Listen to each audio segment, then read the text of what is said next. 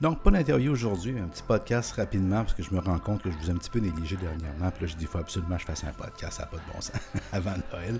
Et puis, je faisais des recherches sur Internet, puis je suis abonné à différentes têtes financières, puis euh, j'aime entendre parler de... Ben, Buffett, vous le savez, ça, vous le savez. Mais Peter Lynch, c'est un aussi que j'aime beaucoup, puis ça s'est ramassé que j'ai reçu, j'ai lu un article dans lequel il y avait du Peter Lynch inclus dedans, et ça m'a intéressé. J'ai décidé de, de, de le prendre et de le décortiquer un petit peu avec vous, puis de vous, de vous présenter mes différentes réflexions là-dessus. Pierre-Luc Poulin, podcast de l'émergence, donc euh, ça me fait plaisir que vous soyez là. Bonne écoute.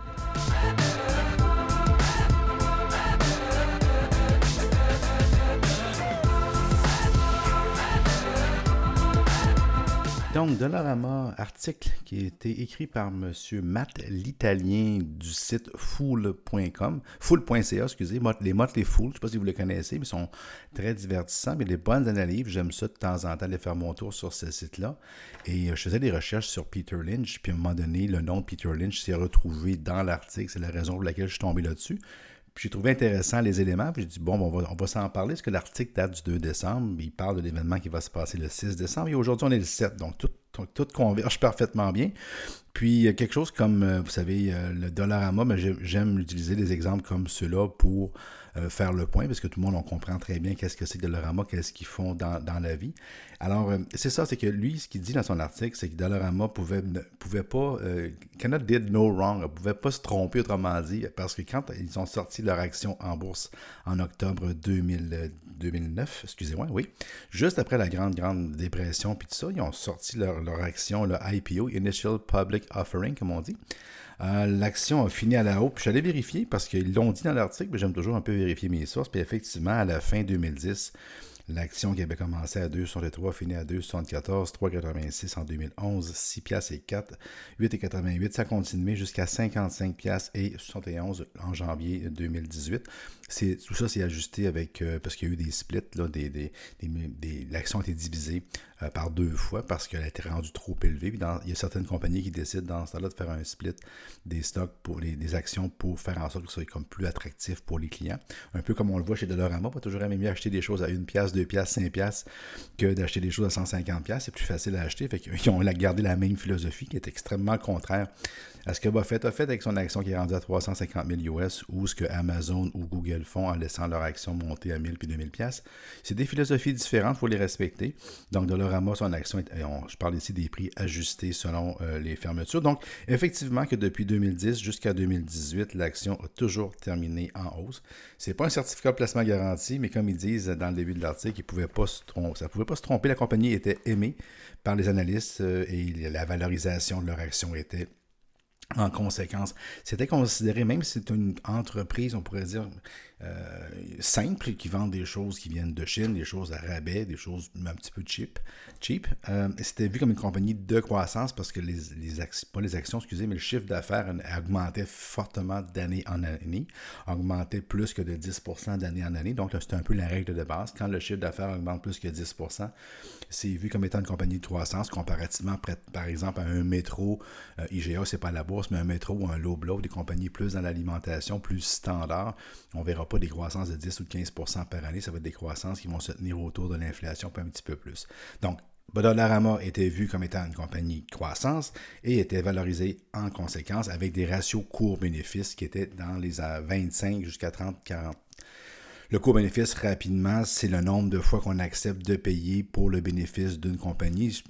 On peut le faire par action, mais on peut le prendre aussi. Moi, l'exemple que j'aime prendre, c'est un dépanneur. Si un dépanneur faisait un chiffre d'affaires de, je ne sais pas moi, cinq cent mille puis de, par année, puis que le, le, le profit du dépanneur, c'est, c'est cinquante mille par année, combien de fois je suis prêt à le payer? Si je le paye dix fois, donc le dépanneur, je le paierais cinq cent mille. S'il fait cinquante mille de, de, de bénéfices, bien cinquante mille sur cinq cent mille, ça fait dix pour cent. Fait que quand on renverse le cours bénéfice, qu'on le tourne à l'envers, dix fois, donc ça devient un sur dix, ça fait dix pour cent. C'est le rendement qu'on aurait sur notre capital. Donc, dix pour cent, oui, c'est un bon rendement, mais c'est toujours une question de risque. Si je paye trente fois les bénéfices, ça veut dire que euh, à court terme, le bénéfice sur le capital que j'ai investi, ça représente environ trois pour cent, ce qui est presque le taux d'un C P G. Donc, tu dis, pourquoi tu irais risquer de mettre ton argent dans une compagnie en ayant juste trois pour cent de retour, parce que le bénéfice, c'est le retour de l'actionnaire, bien, c'est parce qu'on pense bien évidemment que les bénéfices, oui, ça va être trois pour cent cette année, mais si on pense que le bénéfice va augmenter de dix, quinze ou vingt pour cent par année pendant les cinq, six, sept, huit prochaines années, bien, aujourd'hui, ça représente juste trois pour cent, mais on se dit, dans cinq ans, ça va représenter dix, quinze, vingt pour cent. Donc, on fait un peu ces calculs-là, et c'est les raisons pour lesquelles on paye toujours de plus en plus cher, parce qu'on espère, on escompte ce qui s'en vient, on... puis tout le monde va être là en premier, tout le monde voulant être là en premier, ça fait monter le prix de l'action, l'histoire habituelle qui se répète. Et ce qui s'est passé, c'est que dans deux mille dix-huit, c'est que la compagnie a manqué, euh, c'est drôle à dire, ben, ils sont à la bourse, puis les analystes les regardent, puis ils font des projections, et la compagnie Dollarama a manqué ses résultats. Et là, présentement, son chiffre d'affaires augmente quand même d'année en année, mais juste à hauteur de sept pour cent. Donc, ils ont perdu un peu le lustre ou ils ont perdu un peu l'appellation de compagnie de croissance, ils sont rendus un peu plus ordinaires. Et dans ce temps-là, on perd un peu l'étiquette. En parlant d'étiquette, on n'est plus prêt à payer des trente, des trente-cinq fois les bénéfices, parce qu'on voit que ça ralentit. Donc, une compagnie qui est quand même solide va être dégradée.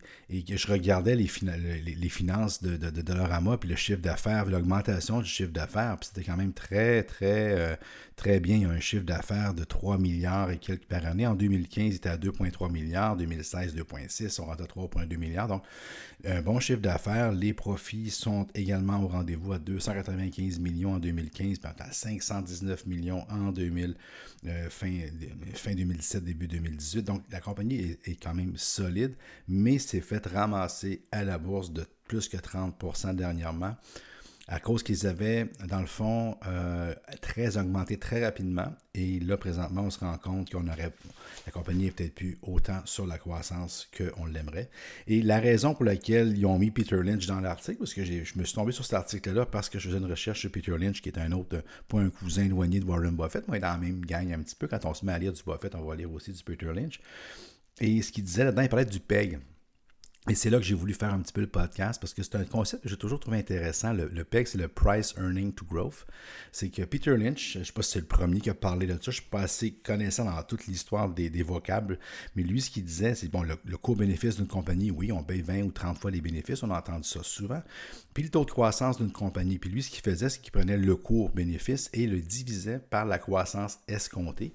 Puis s'il réussissait à avoir du un, un ratio de un, là, il trouvait que c'était un très, très bon... Par exemple, si la compagnie se vend quinze fois ses bénéfices et qu'il y a un taux de croissance de quinze pour cent, ça devient un P E G de un parce que son coût-bénéfice, c'est un ratio de quinze et le taux de croissance de la compagnie, c'est quinze pour cent. quinze sur quinze, ça fait un.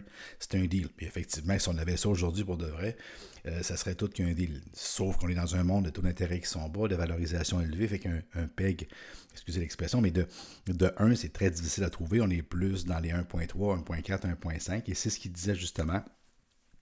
Que quand on réussit, bon, il y a des gens qui disent en bas de un virgule cinq, c'est très, très bien.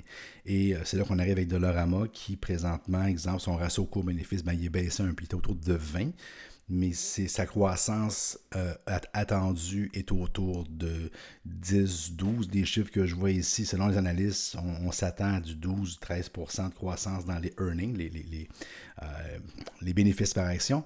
Donc, douze à treize pour cent d'augmentation, c'est quand même très, très bien, là, on va se le dire.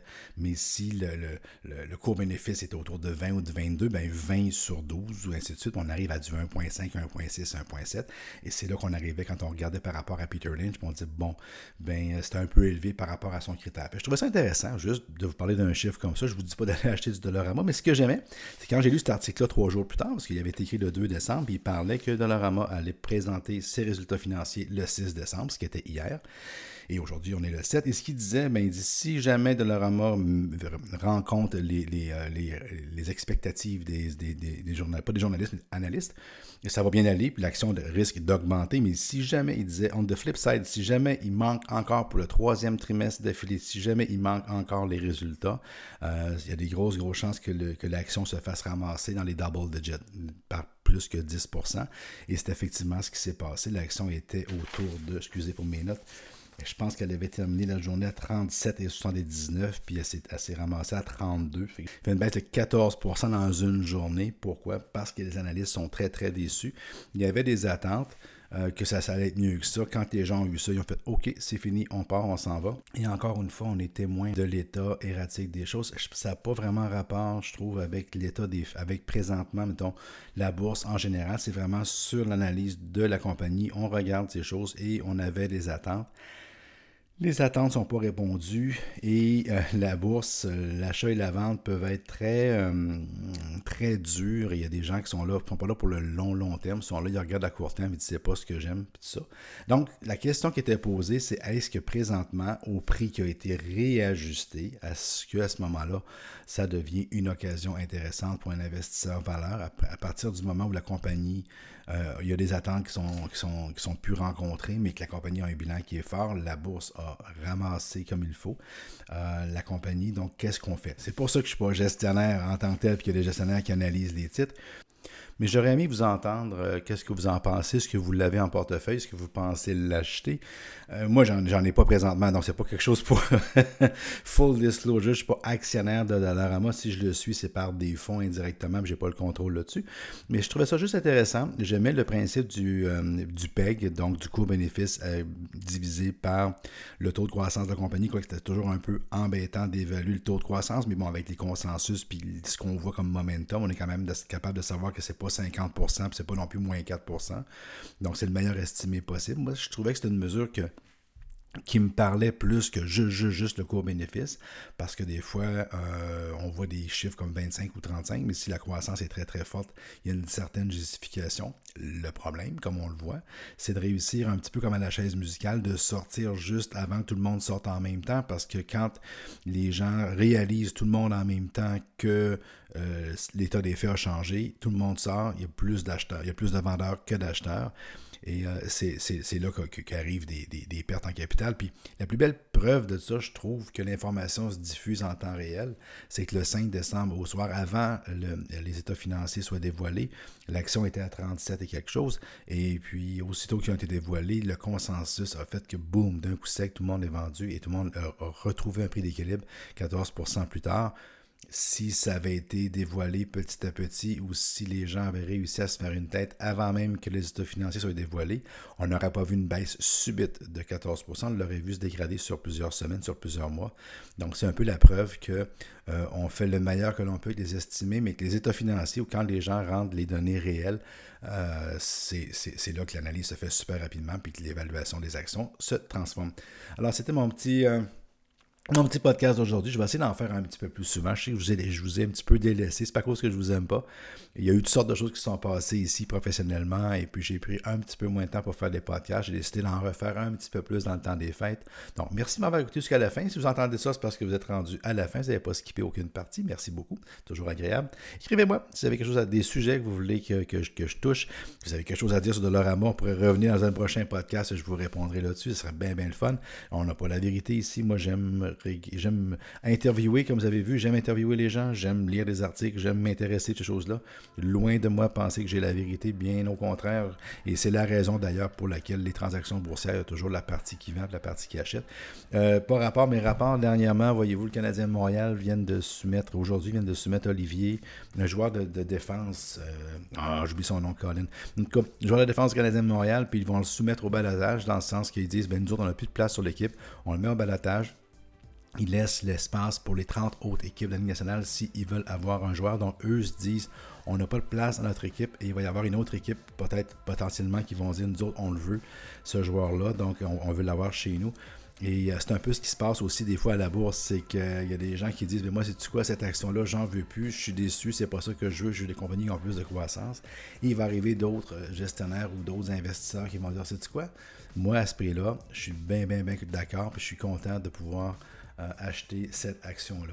Euh, » C'est un peu ce qui se passe quand on va magasiner chez Dollarama.